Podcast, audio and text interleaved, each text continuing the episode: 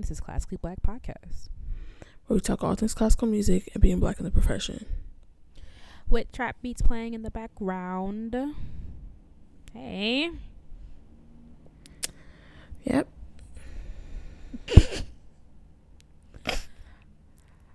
All right, y'all. So a couple weeks ago, Delaney mentioned um, that we were doing a talk with Joey, world-renowned composer. Um, Joey had us um, come do a talk with ICE um, for their ensemble evolution.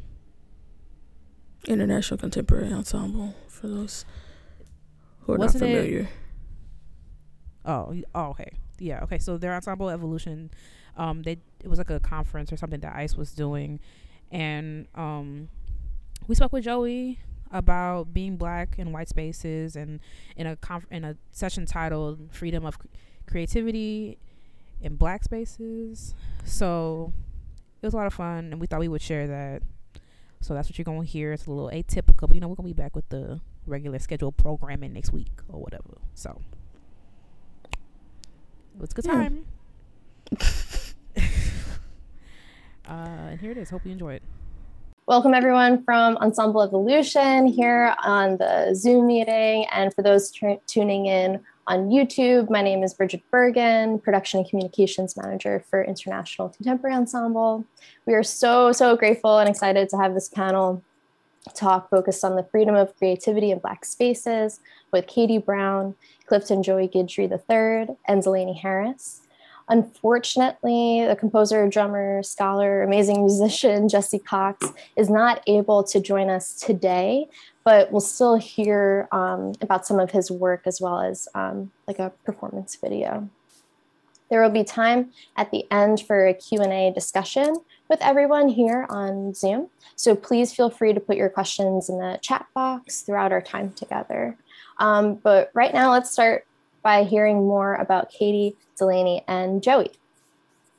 Katie Brown is a violist hailing from Evanston, Illinois. She's a graduate of the Eastman School of Music, where she studied viola performance and music education. She studied viola with George Taylor. Katie received her degree in music education from Illinois State University, where she studied viola with Dr. Catherine Lewis. Katie has performed, given lectures and lecture recitals in cities around the world, including Wellington, Poznan, Seoul, Nashville, and Salt Lake City. An advo- advocate for access to quality music education for aspiring musicians of all backgrounds, Katie teaches in the El Sistema inspired programs ROC Music and Bravo Buddies. Aside from playing and teaching, Katie is co host of Classically Black Podcast, a classical music podcast that discusses classical music from the Black perspective, which I, I think we're going to hear more about that podcast as well during our time together today. Um, and finally, Katie is currently a fellow with the Memphis Symphony Orchestra. Hi, Katie, and thank you for, for being here today. Hi, thanks for having me. Delaney Harris is a double bassist and podcaster from Los Angeles, California. She began her musical studies with piano at age seven and later switched to double bass at age 12. She has played in orchestras all over Los Angeles, including the Inner City Youth Orchestra of Los Angeles and the Los Angeles Philharmonic's Youth Orchestra. A graduate of the Eastman School of Music, Harris is a fierce advocate for equity and cultural inclusivity in classical music spaces. In November 2018, Harris co founded Classically Black Podcast, which brings listeners into the world of classical music through the eyes of Black classical musicians with a new and interesting twist. Harris has hosted and presented at conferences promoting equity and inclusion for Black musicians across the country, including Sphinx Connect, the YOLA National Symposium, and the El Sistema USA National Symposium. Hi, Delaney. Thank you for being here. Thank you so much for having me. Radical self love, compassion, laughter, and the drive to amplify Black art makers and noisemakers comprise the core of Joy Guidry's work. The New York City bassoonist, composer, and activist excels in many spheres. The San Diego Tribune hails their performances as lyrical and haunting, hair raising, and unsettling. Joey is not simply an acclaimed bassoonist, rather, they are also a versatile improviser and a composer of experimental and daring new works that embody a deep love of storytelling. Joey's compositions channel their inner child in honor of their ancestors and predecessors. In every aspect of their practice, Joey seeks to support, hire, and promote Black artists. In support of this mandate, Joey has spearheaded Sounds of the African Diaspora, a competition and commissioning platform for composers from the African diaspora. This new initiative ensures that composers from the diaspora have access to the space, resources, and time necessary to foster new, innovative music. Joey holds a bachelor's degree in bassoon performance from the Peabody Conservatory and a graduate performance diploma from the Mannes School of Music.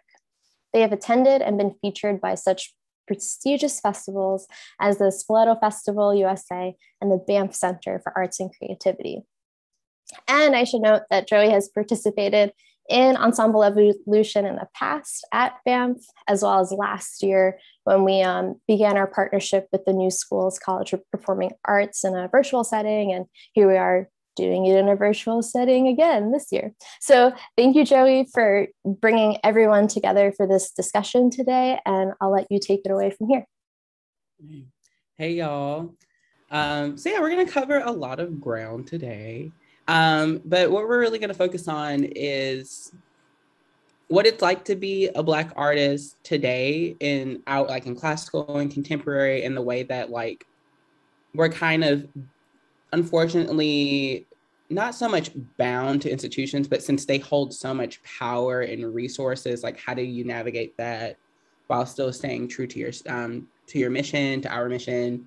Um, also, just like collaborating with me and Jesse and this new concerto that we're working on, and Katie and Delaney are co-founders of Classically Black Podcast and the International Society of Black Musicians, which I'm very grateful to be on the board with them for that. Um, so yeah, we're gonna cover all of that.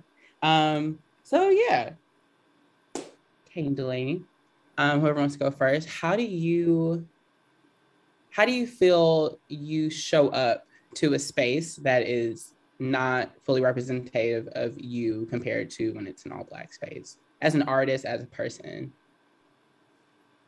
Um, I guess I can go first since I'm already unmuted, but um, I think it certainly hasn't been like a, a, overnight process for me, but I would say for the most part, I show up as Katie to every space that I'm at, that I uh, go to, whether it's black or all white or mixed spaces. Um, so my my background, like I went to a suburban high school, so I guess it was pretty diverse, or as diverse as a suburban high school can be. But like in in that space, like I took uh, straight honors classes, I took straight APs one time. Do not recommend. It was terrible. And like I was the only black person in those spaces. I also was the only black person in, in my orchestra, like period, because I was in all my friends were in the string orchestra, but I was in the symphony orchestra, and so I was the only black person there. So I so in that during that time, like I often would like put on my white voice or like try to make myself more palatable. And it just got really exhausting, like really exhausting really quickly. So by the time I got to undergrad, I kind of was like, yeah, I'm just not gonna code switch anymore. I'm just not gonna do it.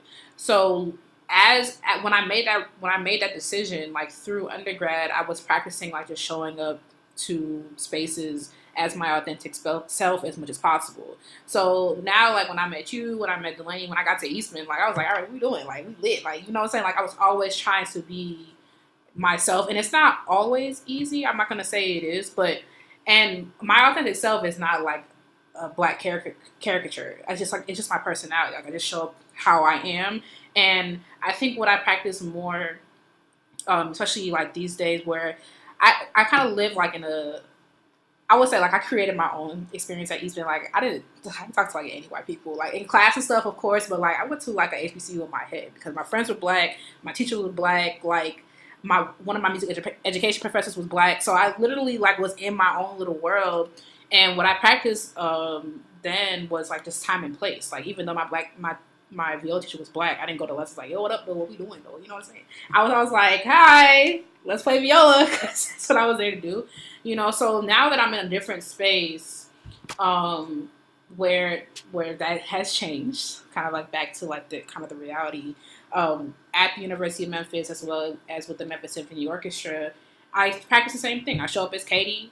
Like when I talk to when I talk to the to the principal violist, asking a question, I don't change my voice. When I'm in lessons, I don't change my voice. When I give comments in studio, like I say it as Katie. So I, it's been a long a long journey, but uh, as, to answer your question, like I don't I don't I show up as myself to every space that I'm in, whether I'm talking to my sorority sisters, whether I am on classically black, whether I'm in a lesson in a viola lesson. Like I just try to show up as my authentic self because it's just way more damaging not to. And um, I had I had to learn that uh, over time. Yeah, I too would say it's been a journey, especially going to college. Um, I grew up in a very like all black space. My my schools, mostly my um my neighborhood I grew up in, my church, everything was black. Even the orchestra that well one of the orchestras I was in was was pretty much all black. Um, and so I had been used to code switching, but I didn't have to code switch a lot because I was in black spaces pretty much all the time. So then I thought, you know, it'll be that, but just longer when I went to college but I realized that that was not sustainable. Like it got to the point where just like I could feel when I was alone, like a weight lifted off my shoulders because I didn't feel like I need to do that anymore, and I didn't realize how how subconscious that was. Um, so it's been a journey undoing that. Um, and like Katie said, she decided she just wasn't gonna do it, and it had literally never occurred to me to just stop. You know, like it was very, it was very second nature. But um, you know, I've I've definitely um, gotten there. But one thing I would say um, that kind of goes to how I show up in um, in like white spaces or mixed spaces, especially in classical music, um, that also relates to us being kind of beholden to certain institutions. Um, is that a lot of the time thinking about my future, I, I show up with a lot of anxiety.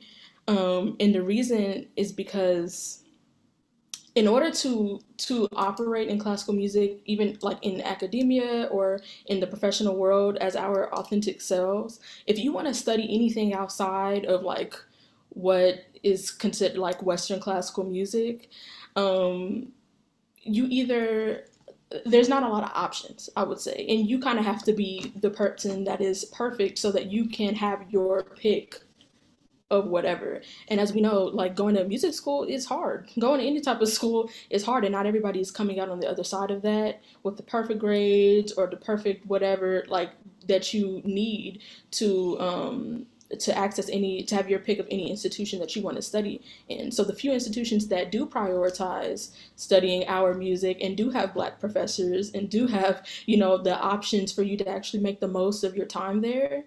Um, there's so few of them that you kind of like if you want to dedicate your time to that um, and you don't want to waste your time doing things that you know you don't want to do then you kind of have to be um, you know be on your p's and q's while other institutions can just kind of slack and like not really um, uh, allocate any resources um, to to black music or to anything that kind of enriches the experience of, of um, students.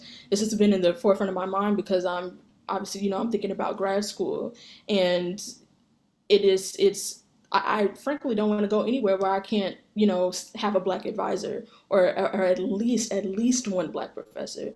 And that just totally rules out a lot. for me. And I, I don't know if um, I mean y'all have both been to grad school, so I don't know what your experience has been in um, in picking and choosing which institutions to give your time and your money to.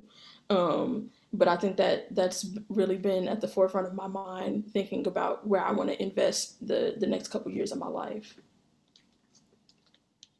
Yeah, I agree with both of you. It's it is a journey, and it's kind of I don't say never ending, but yeah, Katie. I mean, I tell you all the time, like you saying um, that you don't code switch anymore when we were doing the LA Phil thing, like immediately changed me. And it made me realize, like, wow, I've been talking like this forever when I'm a country ass bitch, you know? So it doesn't make sense. And I would show up to orchestra and like, orchestra is so stupid in the way of if I'm I come from my bag. Well, yeah, I know exactly. but like, it's it's just the system of it. Like if you're a second bassoonist and you have a question, technically you're not allowed to ask the question. You have to turn to the principal. Our ancestors fought too much for that shit. So, you know, it's it's ridiculous that the systems in place are just so oppressive in such smaller ways, you know. Um, and I feel like in academia, it really does force us into that box a lot. And kind of like you, Delaney, I grew up in east side of Houston. I grew up with um, all black people, Latinx people, and South Asians. So my upbringing was very different than a lot of people that I ended up going to school with. Uh, when it came to demographics, when I got to Peabody, I, I, I, I just did not know it would be what it was like. And it kind of was like that in my studio because I wanted to play more contemporary music my later um, years there. And my teacher was like, we got to play all your skills all the time. You have to do this technique, this technique, and this technique. And I'm like, like I kind of see where you're going, but on bassoon, if you're playing in the tenor range from F sharp to B or even E flat, um, and you're doing these multiphonics, it's going to get your ass in tune. You know, you need to hear the chord. And then when I go back and do my long tones, the F sharp is there. You have to practice the control um, to play an F to sink into the multiphonic and still have the F present and come back up and it's still in tune. You know, it's like the pedagogy in white supremacy, the musicology in white supremacy. Um, it's everything about it is really messed up at the fundamental. Um, but we can't be surprised because it was not created for us in mind. I mean, most of these schools were only created for white men. Um, to me, you know, it's to be like a real fucked up place when they don't even include all their white people. That white on white crime is loud, you know. So it it is really discouraging. But you know, with grad school and like you said, trying to decide where you spend your time and money um, when I was at Mannes for a bassoon, honestly, like it was pretty cool. Um, I studied with Rebecca, who was here. It was a great time. She kicked my ass. Um, but you know, I ended up having an incident there and with a librarian, and he racially harassed me and assaulted me. You know, in the school that prides itself on the theme of new school being like rah rah rah, you know, and then they said I was lying. You know, it's like okay, it's not adding up. It's not giving what it was supposed to give. So it really is disappointing because it's like, is there a true structure that is going to protect Black people? That's not just going to send out these emails of like, oh, well, this is what we're doing now to protect all of our POC students. They don't even, you know, we don't differentiate that we all have different struggles as people of color and black and indigenous people so um, it is really really wild but now i study with uh, jessie montgomery and it is incredible you know like just going into the lesson with this black woman and just there is no weight on my shoulders. We just kiki and we get it done. In the fall i was with monica ellis. You know i just showed up when we played. There was just no language barrier. You know, like it just you just show up and get to be who you are and that's the important part of these institutions and that's the you know really what I want to bring y'all here today to really talk about is just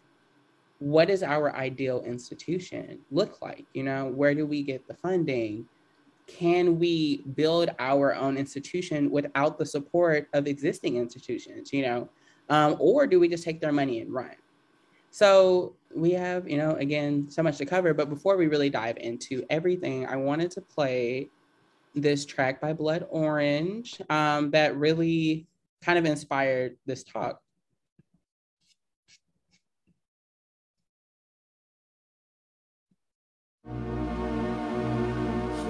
So, like, my favorite images are the ones where someone who isn't supposed to be there who's like in a space, a space where we were not ever welcomed in, where we were not invited. Yet we walk in and we show all the way up. People try to put us down by saying, she's doing the most, or he's way too much. We're like, why would we want to do the least?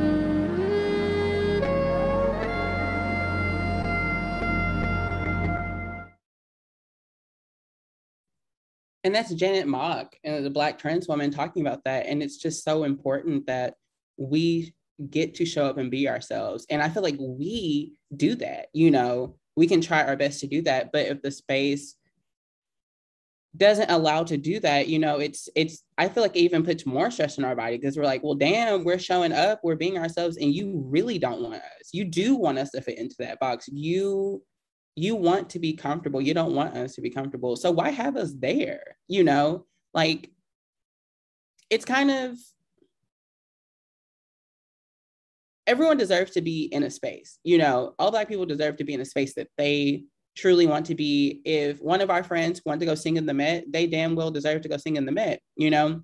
But if they're going to keep doing yellowface, if they're going to keep doing blackface with Aida, just admit your racism and just have whites only at this point. You know what I mean? Like if you if this organ if an organization is not committed to just being better, stop bringing black people, stop bringing um, East Asian, all people that aren't white into your space to be traumatized, just so you can get more money from the Mellon Foundation, you know?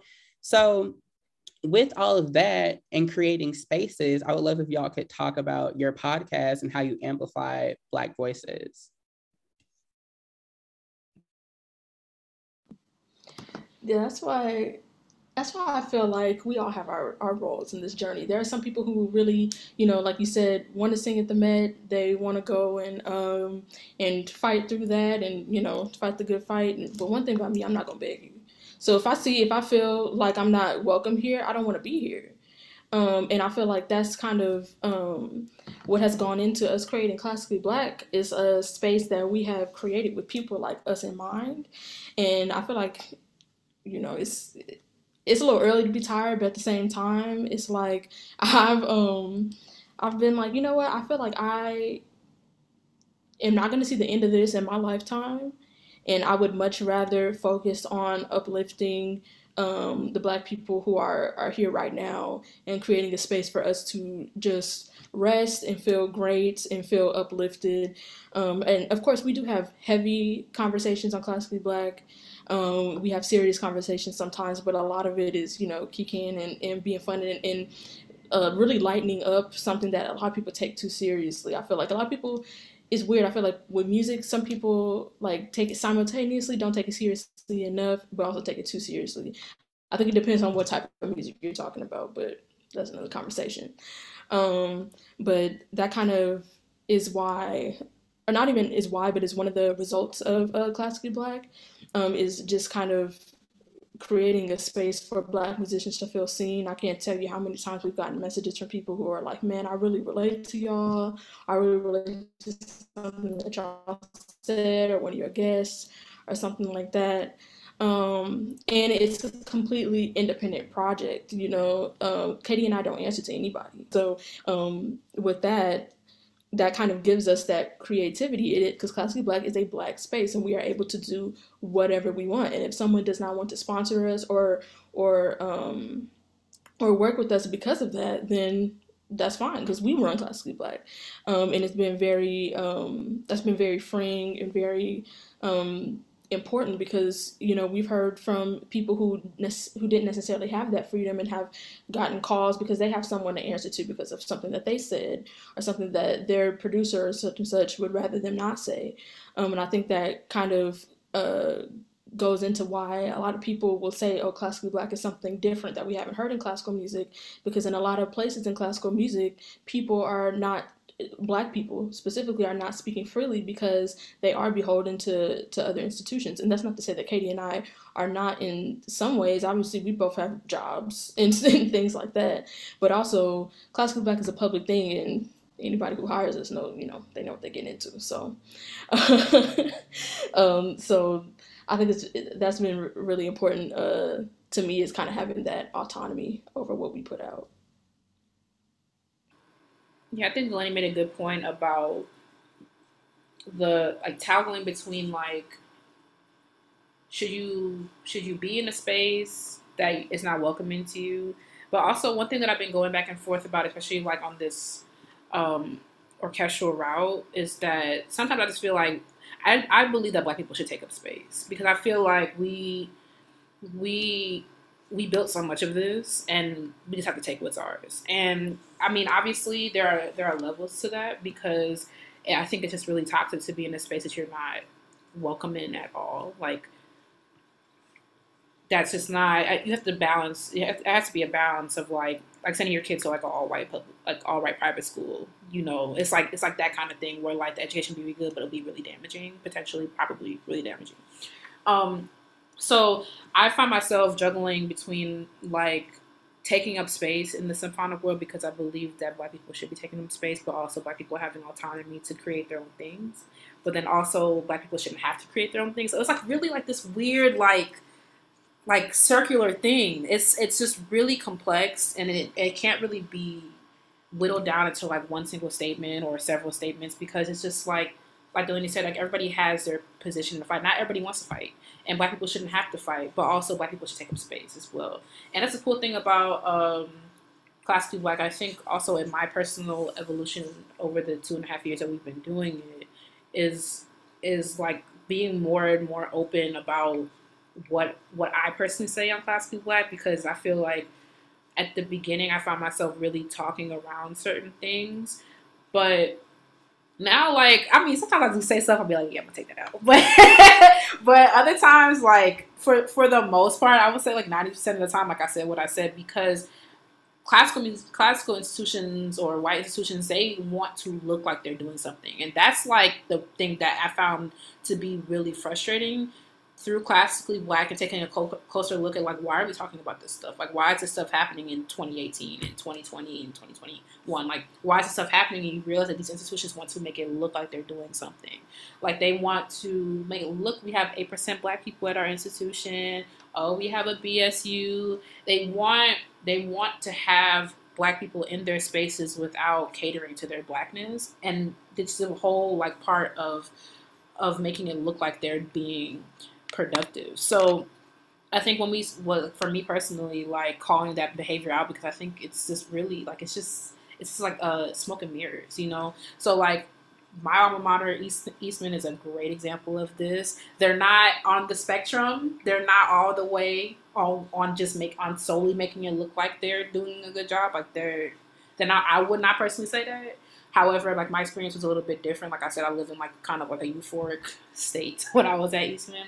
Um, but um, I will say like they're they're a prime example of that idea of making it look like they're doing a really fantastic job, but like not really doing everything that they should be doing or even can be doing to to make it better. So um, yeah, this idea of like black people should take up space, take what's theirs, but also not have to fight if they don't want to and shouldn't have to. It's just really it's a really complex uh, circular conversation.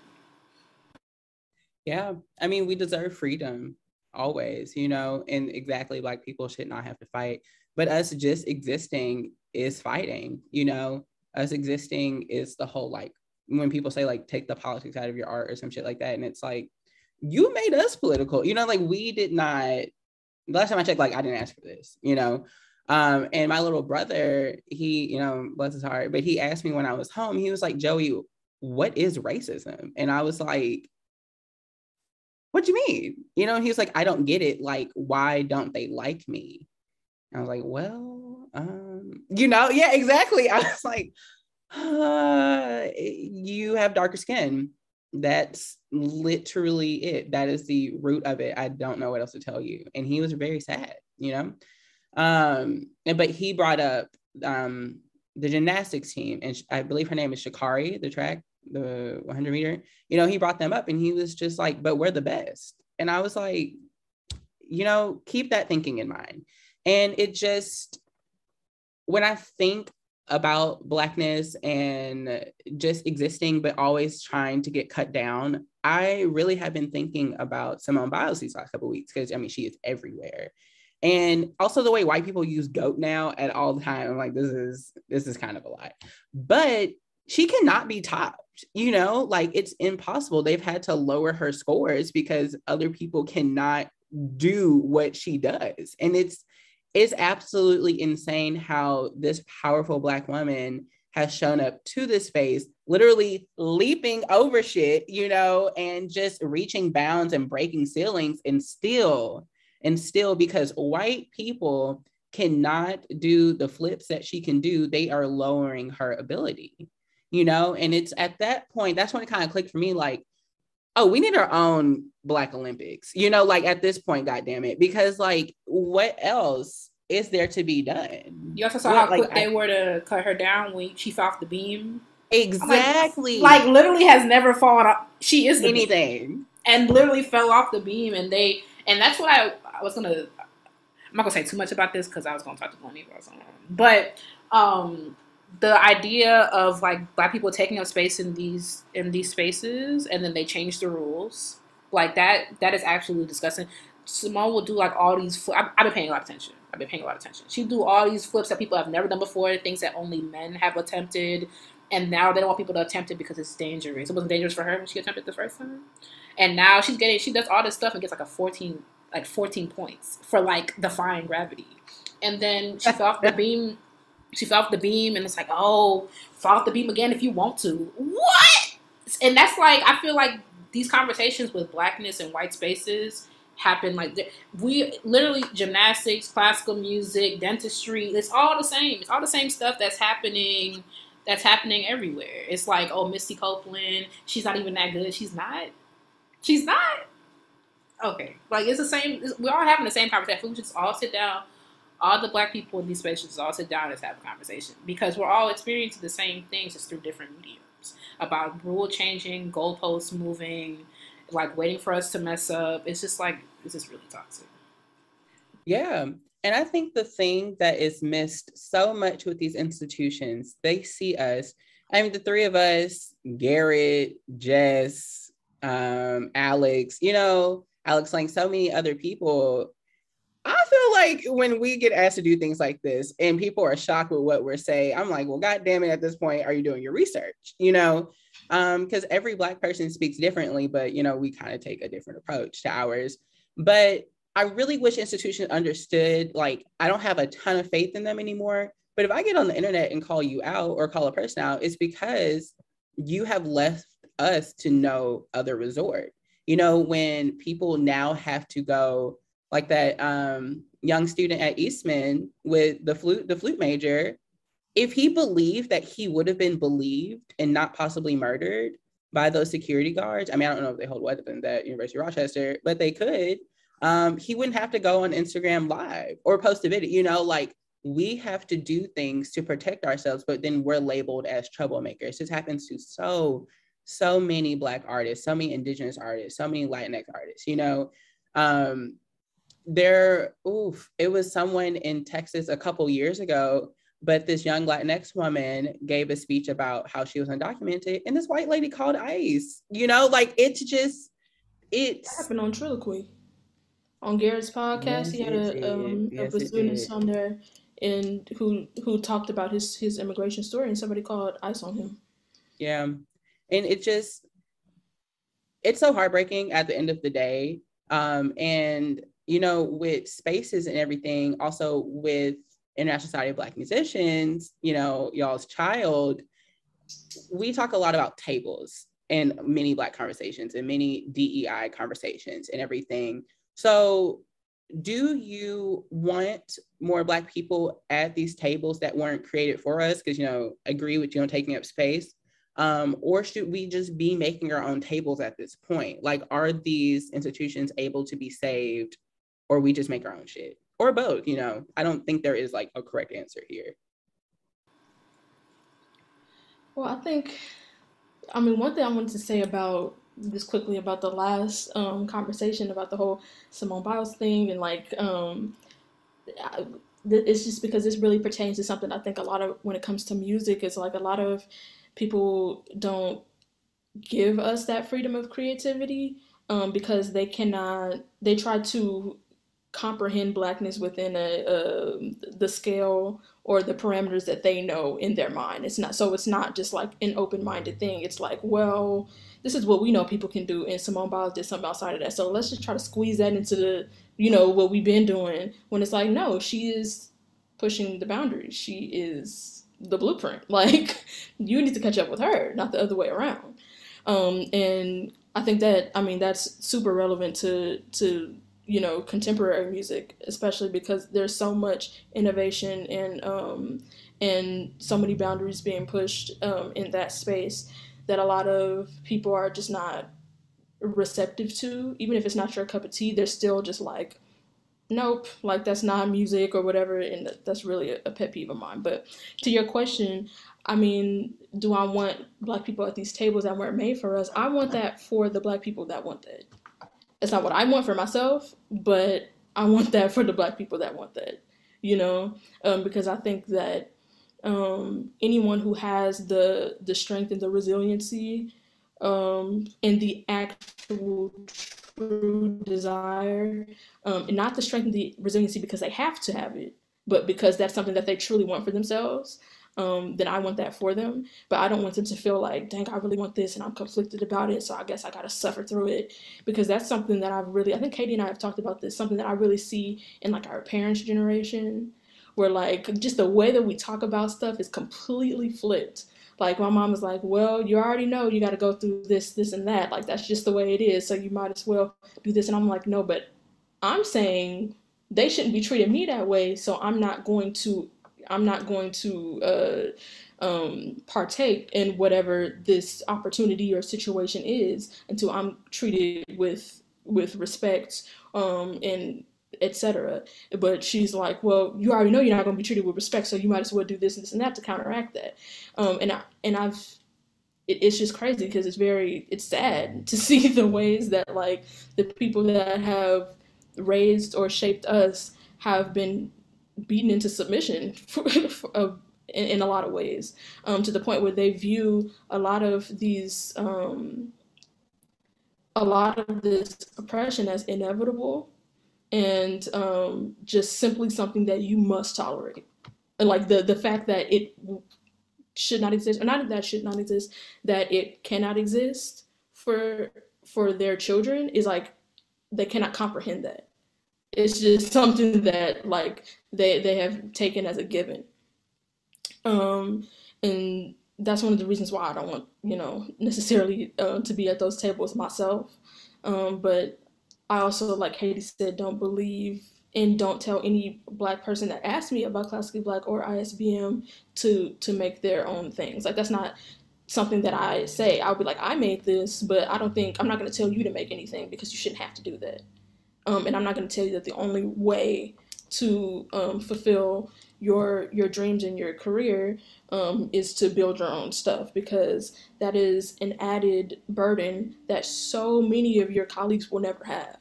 Um, and you should not be expected to to perform um, in tip top shape like everyone else on top of having to build yourself the foundation and then the pedestal and and catch up and make up for all of the all of the um, systemic um, barriers that have been placed at literally every single step of the way. Because you see in, in classical music especially we have so many initiatives and things at every little every rung on the ladder really. Um and some of which don't work because they don't really i guess connect with the ones on the rung below or above it. That's another thing but um we see that the fact that we need these initiatives at every step of the way it should tell people that there are black people having to build themselves up every step of the way in addition to how difficult it is to be a, a, a musician outside of that. Like even just with no barriers it's still just a ton of hard work. And anybody and that's why so many white people who are in these positions who may have had all this access really feel like dang i worked hard and and, nah it wasn't easy for me and, and et cetera et cetera because being a musician is not easy. But um it's very clear that that because black black people were not in mind um, in the actually I, I, tr- I struggle to say whether or not they were in mind they were in mind but in the part of the mind that says keep them away from here. So you know um, but because of that that's the reason why um, it's it's just so much harder for us to to get to that place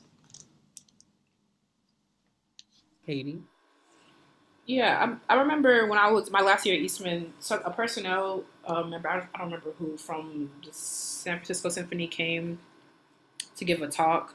Um, and someone in the audience, I don't know if it was ill intent or just ignorance, um, was like, well, there's always issues with like black people being in orchestras. Like, why don't you guys just make your own orchestra? And it's like, you don't see the reason, you don't see that that's a complete one completely inappropriate and two like we should not have to do that like that is absolutely ridiculous and the people that you um that you have seen make a make an all black whatever ensemble whatever the Ritz Carlton oh the Ritz Chamber Players. The Ritz Carlton is a hotel. The Ritz Chamber Players um the uh, the Gateway Music Festival and another festival that I won't name. Um, when you see these people making making these places they do that out of necessity. Um, but we should not have to to do that. So um, as i said before also um, i the more i go through classical music the more i realize that like i'm just a firm believer in people not have to get out the mud to get to be successful in this in this field i mean i of course classical music is a lot of work like um, everyone uh, knows that so that that is in classical music knows that it's a lot of work however i think like some of like the like my teacher being called the hard R at Aspen, like that kind of stuff. Like you should just not have to make it out the mud. And um, so I believe in that. But I like I, I'll echo what I said before. I think the people who want to be in those spaces, I am people, um, you know, should be able to do that um, with with an ease.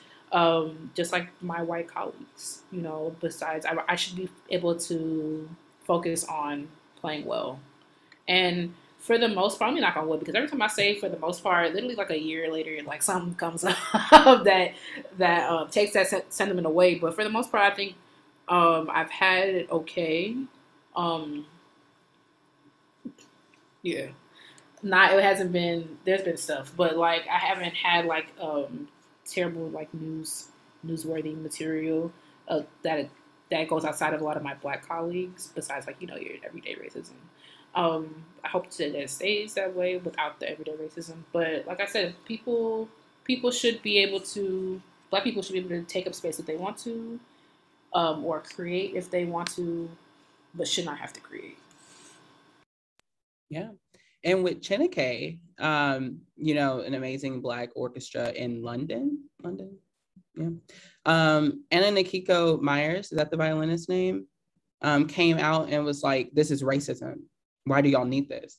And times like, at what point are you gonna decide to let us in or not let us in?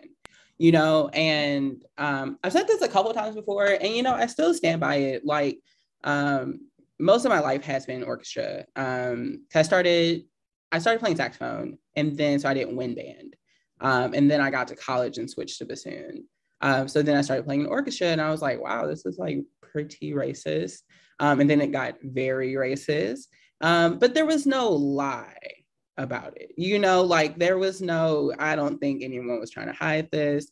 And that's the problem with um, contemporary spaces. Oftentimes it's, they try to create the facade that things are okay, kind of like universities and things like this. And there's not enough accountability. And I really wish that a lot of contemporary ensembles and contemporary organizations, spaces, would just accept like you are white. So in fact, you have either overt or internal, well, definitely internalized racism, but um, and all of these things, and just start to work on the process so we can feel comfortable in every space. Because, I mean, yes, we should absolutely be able to take over every space, but you know, again, the question is at what cost? Like, at what amount of violence are we going to have to take from doing this? And I completely agree, Katie or Delaney. Like, everyone, you know, with things I've created too, I'm like, you should not have to do this. You know, like you should just be able to work and just go to school. Every Black student is a double major in college. They are majoring in their instrument and they are majoring in survival. So um, at the end, I think it was my last year, me and my professor had a real good heart to heart, you know, that post pre graduation talk.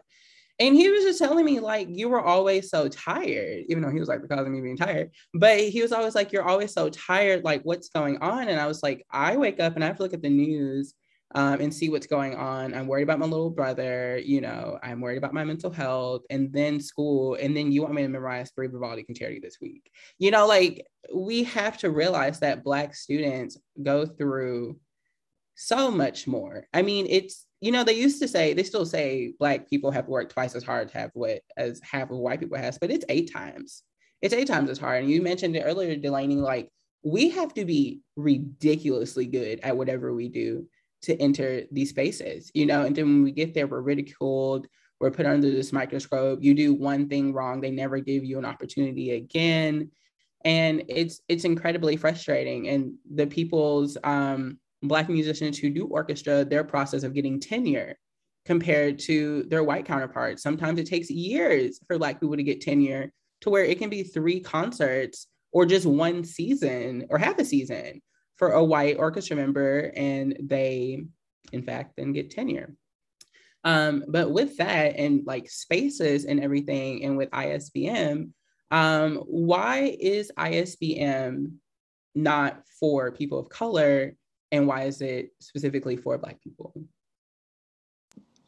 glad you asked because that was something i um i uh put a put down. Well, first somebody in the the chat asked, "What is the hard R?" That's the N word with the ER and not the A. Um, is what Katie was referring to.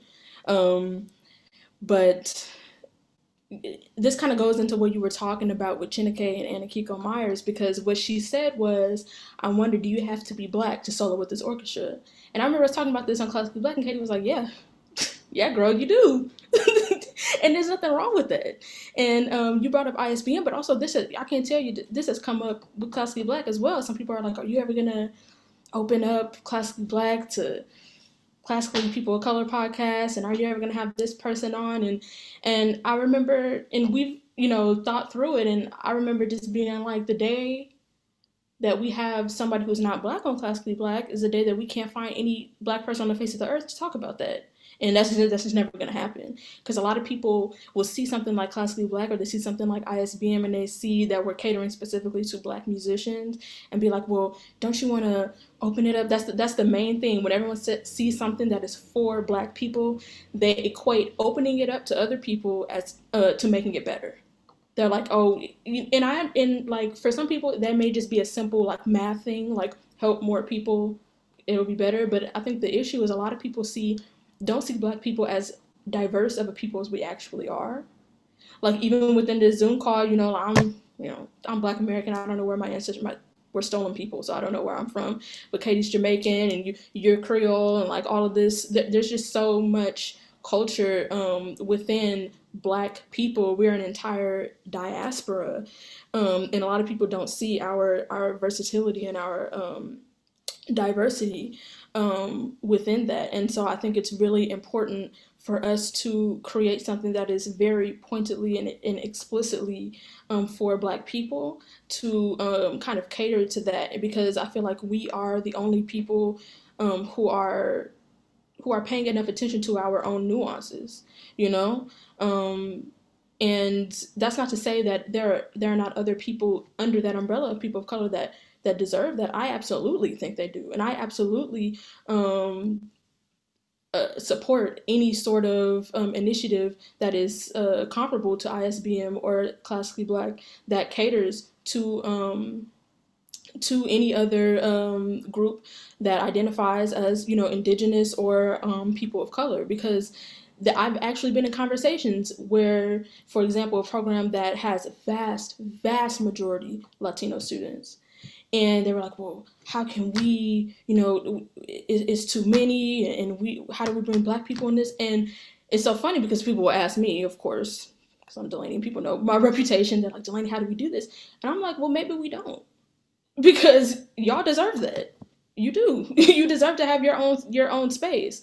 And um, I'm doing a lot of work on behalf of Black musicians, um, and it's not to say that we can't be in a space together because you know Sphinx is a prime example of a space that we do have together. Um, but I also want to make it known that there are those of us, there are black people who are in support of your liberation as well.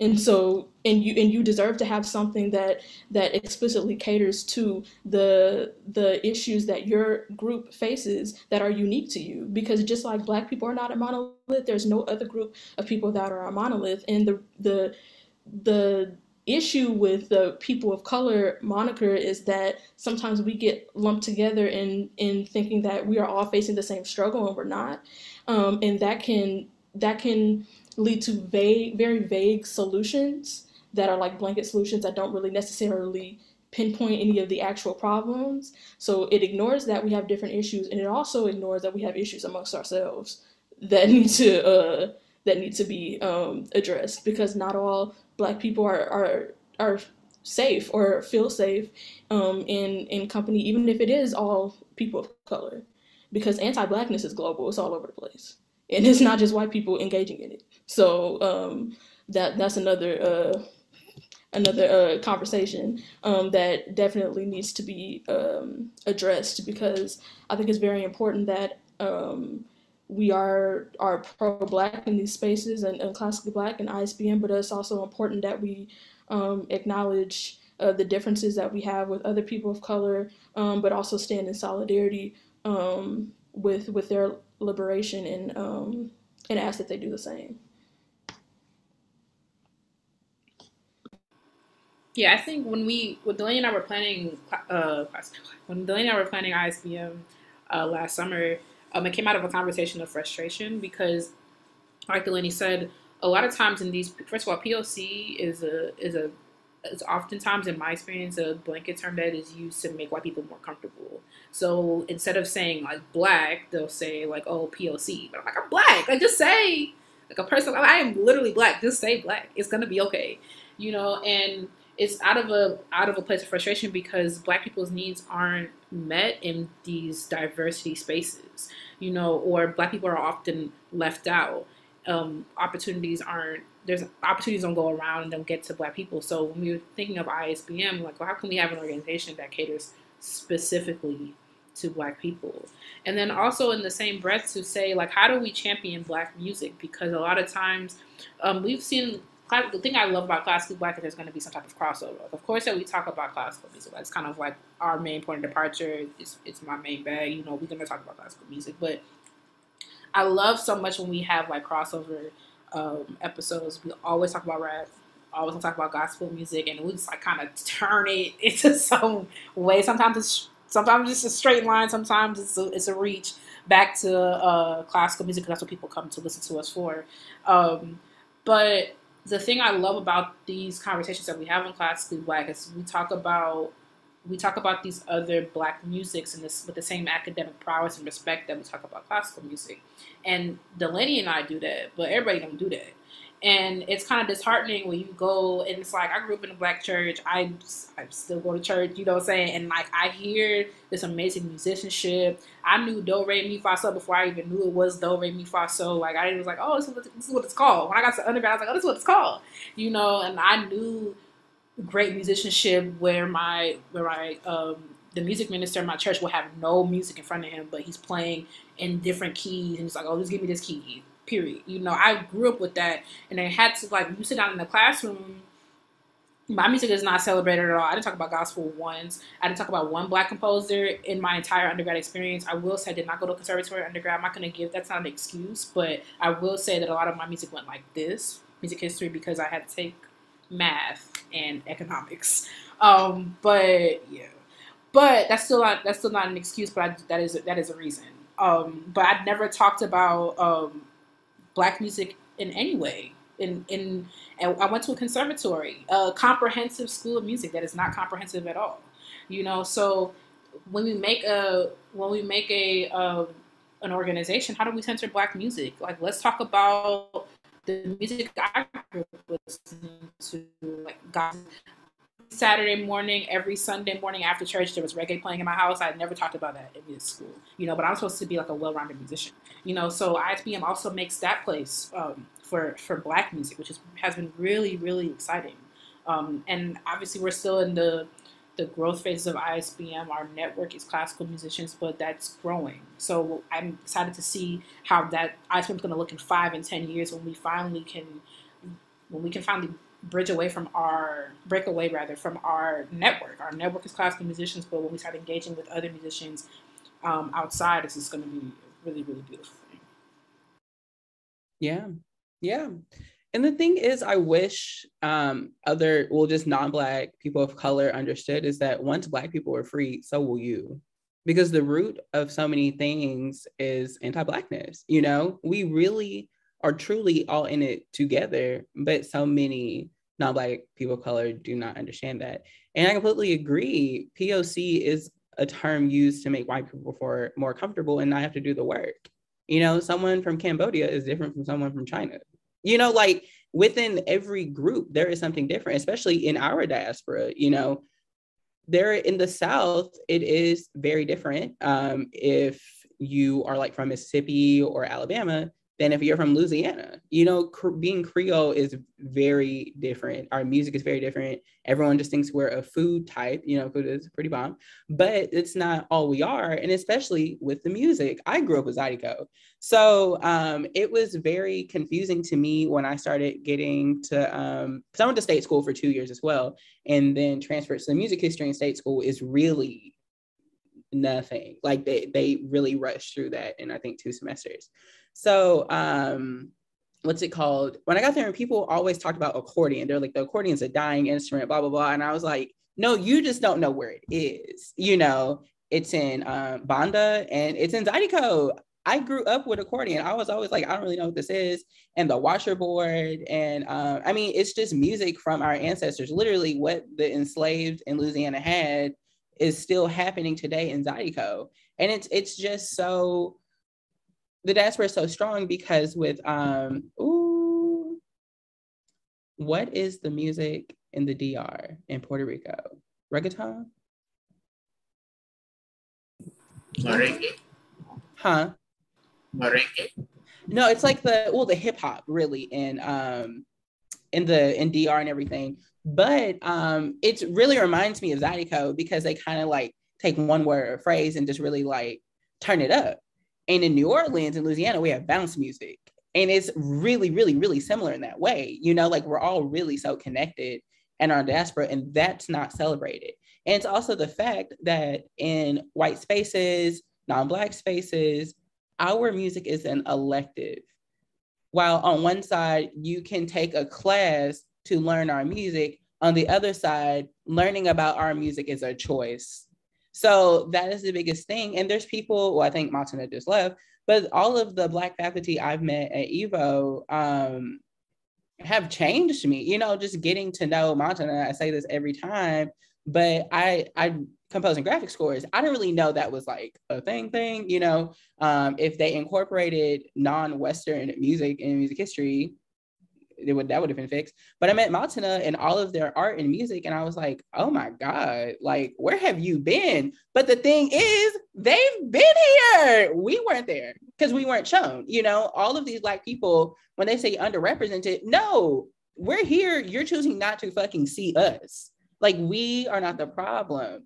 Um, when people are talking about like, wow, well, um, what's it called? How East Asian women are so over sexualized, same with Latinx women, same with Black women. And it's like, well, maybe if you stop doing that, white people in your media, because that's what you control, this would not happen so much. When I meet people that, um, international students that come over and they are very honest about how they see Black people at first, and they're like, it's because it's all we saw on TV, you know? And it's just like, well, there's a common denominator here. It's like on my big fat Greek wedding when the dad can trace everything back to um, Greek, you can trace everything back to the white man. So it just, in every art form, in every job force, in all of these institutions, there is, in fact, the common problem. That is not a secret that we all realize. But at the end of the day, Black people, we will be free, probably in none of our lifetimes, but eventually. And I feel like that is what is missed in activism is that it can get very self-centered and fight for one person instead of understanding really in activism at least how i have understood it we probably not going to see this shit But my little brother, hopefully he gets a glimpse, and I'm planning on having five kids. So one of them is going to see it, you know, but that we're fighting for the future generations of musicians. Because my student, Xavion, he's about to go to um, college in like a year. And I don't want him to be a double major. I mean, unless he wants to like be a double major, but um, I want him just to be able to study. We deserve freedom in all spaces, in every space. Um, and to kind of correct something earlier that's in my bio, the sound of asking that African diaspora was once a competition. And then I realized, like, oh no, this is fitting into the white system to where we have to just compete, compete, compete, compete, because that's how it how it's been. It's not just a commissioning project. Um, and to kind of go into that and creating art with other black musicians. I really wish Jessie could be here, but he got the second dose and yeah, it really took him out. So um Jessie and I are working on a brand new concerto that's premiering this fall, and it is amazing. And it's also giving me the biggest headache of my life.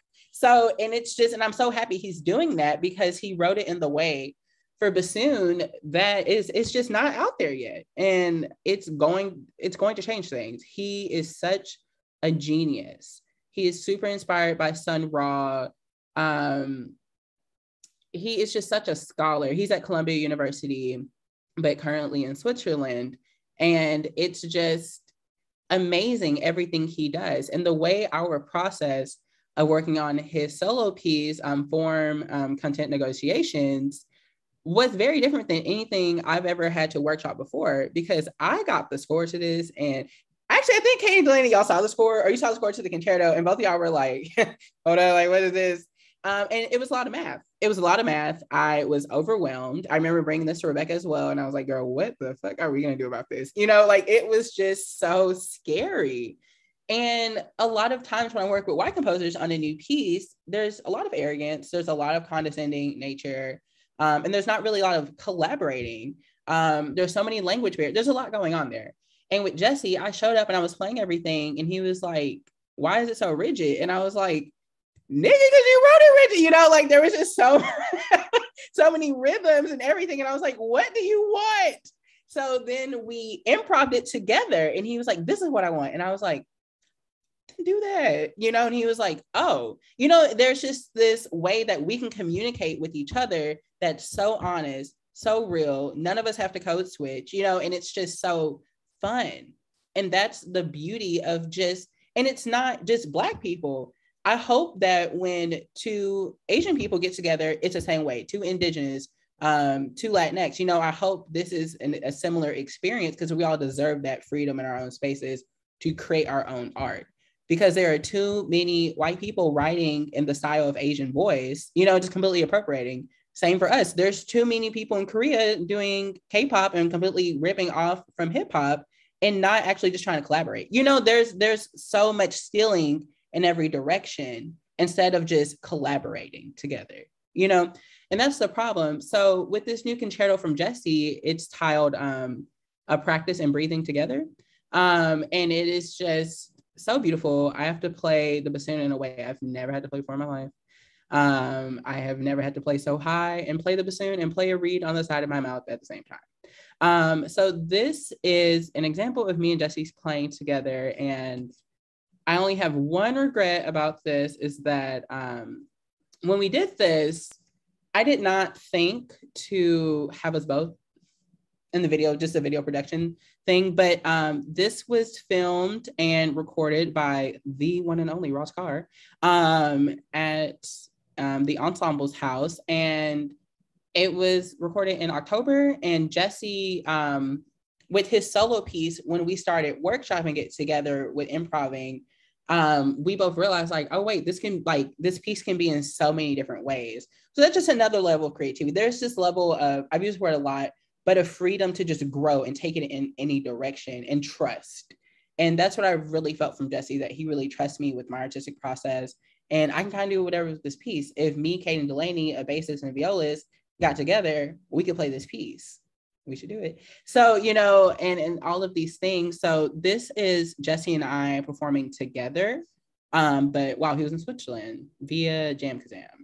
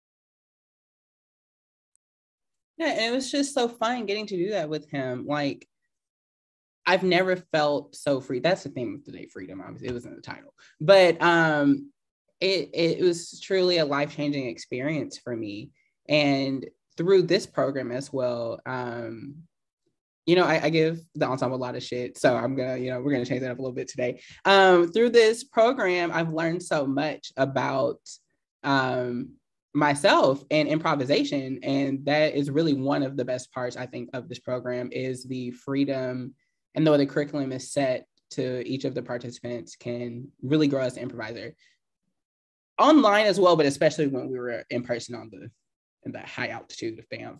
But um, and I learned so much about listening. I've learned so much about freedom and creativity, but most again, listening. And what I've learned in Black spaces of improvisation, because we had um, this really silly name. It was like Black Moon at Noon in Banff, where all the Black people at Banff got together and we were improvising. Um, and it was just very different to when we improvised together as a large group, everyone else, because in the real world where white people don't listen to us very often, you know, and try to talk over and just interrupt and all these things. A lot of white improvisers do that while playing, you know, um, art imitates life. So it was very frustrating and very telling to me how, even in every space, it's going to be different with the makeup of people, obviously. But I never thought it would be so deep as into such an emotional and intimate place of improvisation. So it freedom is just so important. And, you know, I'll kind of wrap up that little section with that. But just to kind of point out when you give people representation of what they would like, and, you know, it will really open a lot of creative doors for them. It will let them just be a lot more relaxed. Um, and a lot of things like that. And you know, the first year I went to Ensemble Evolution, there was only two Black participants, and it was not the best time. But they listened to what I said, and there was a lot more of us the next year, and I just had such a better time. You know, it mean it really impacts when you just have people there that look like you in every way. And then I look at the people here, there's even more. You know, it's a really great thing um, when these spaces are listening to the people that they work with.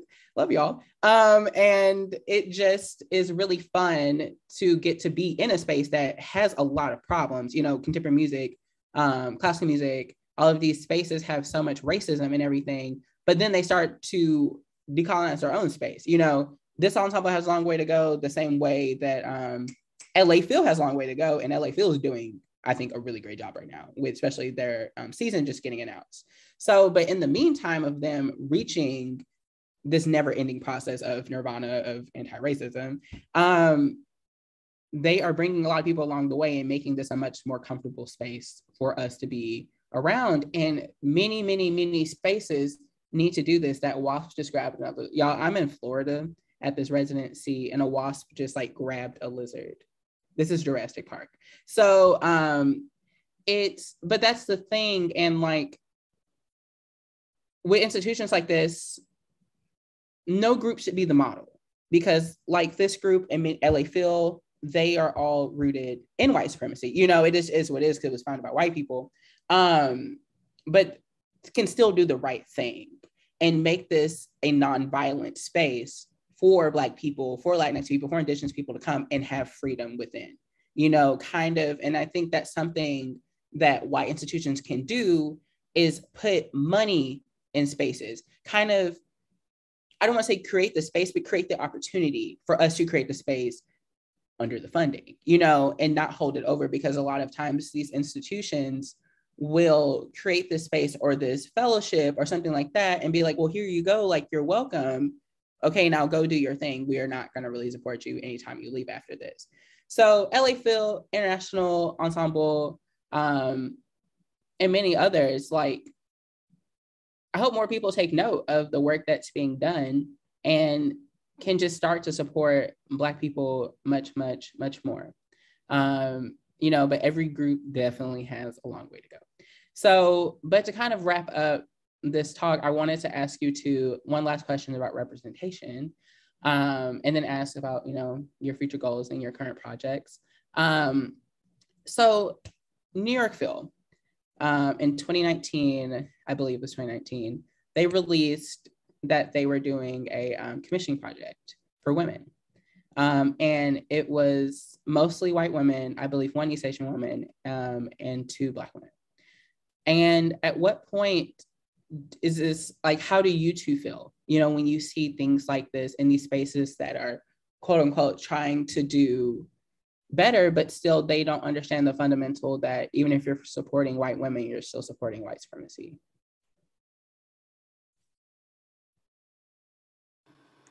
I think for me, what I realized um past couple of months is that white people simply cannot do the work. For some some of the things cannot be done by white people, and it's difficult because a lot of these organizations are ran by white people. So it's it's um it's tough because I feel like we're going to continue to see the same stuff until organizations realize that because there's no there's no way that the people from coming from a place of privilege and quite frankly, the, the oppressors can really justify the people that they have oppressed. So that's kind of like my take on it. I don't know. I mean, I'm sure we'll see a shift with when we have more black people not only in the room but making decisions. But I just don't believe that white people can truly do this work. I, I, I don't. I mean, in a in a in a holistic way. Um, so that's that's kind of like my my take on it. So we'll continue to see um, a diversity project with one black person and everybody else is um, white and from Mexico or something like that. You know what I'm saying? Like we're always like slightly missing the mark. Um, but that's that's my um, opinion on that. Yeah, I feel like I feel like a lot of places will take women's issues, especially as sort of um, and think they're kind of like covering a lot of bases by um, by addressing those issues, but like gender issues are literally like inseparable from race because they our, our issues we may have gender issues as black women and white women have gender issues as well but they're different. Like um, they're actually pretty opposite. Like we're usually um, seen as you know like like strong and like like we can handle a lot and um and like over masculine and like you know things like that. A lot of things are put upon black women where for a lot of white women it's the exact opposite. Is they're seen as weak or like whatever. Those are the the struggles that we have in terms of our relationship with um with men and um, just gender issues in, in general. So to to do like a blanket project and and um, hire mostly white women and call that representation. I mean, I just got to be completely clear. I don't feel represented by white women because, like, I'm, I'm, just not. Our issues are not the same. We don't uh, face the same things. So I feel like um, it's important that we make that clear. And then it's also, and, and the same goes for, like you said, they had one East Asian woman, woman um, their relationship with gender issues is different from ours it's different from white women it's different from latinas. Like it's we all again are just like so nuanced and i think that um the the execution of of things like that definitely depends on like Katie said having um the actual work being done by i guess a variety of people because like we said black people shouldn't have to do the work but it, in a lot of cases there are black people who would like to uh, do the work and, and they deserve to to be uh, included in that and also compensated um, generously for that. Yeah, we are old billions, trillions. Reparations need to happen yesterday. Um, and no, I feel very similarly because like I've been seeing a lot more representation of pride this year. Um, but again, after the year of hashtag BLM, so many things have fallen flat. And, you know, as being trans non-binary femme, it is really sad that in Pride you still don't see a lot of representation of Black trans people, Black non-binary people, Black queer people.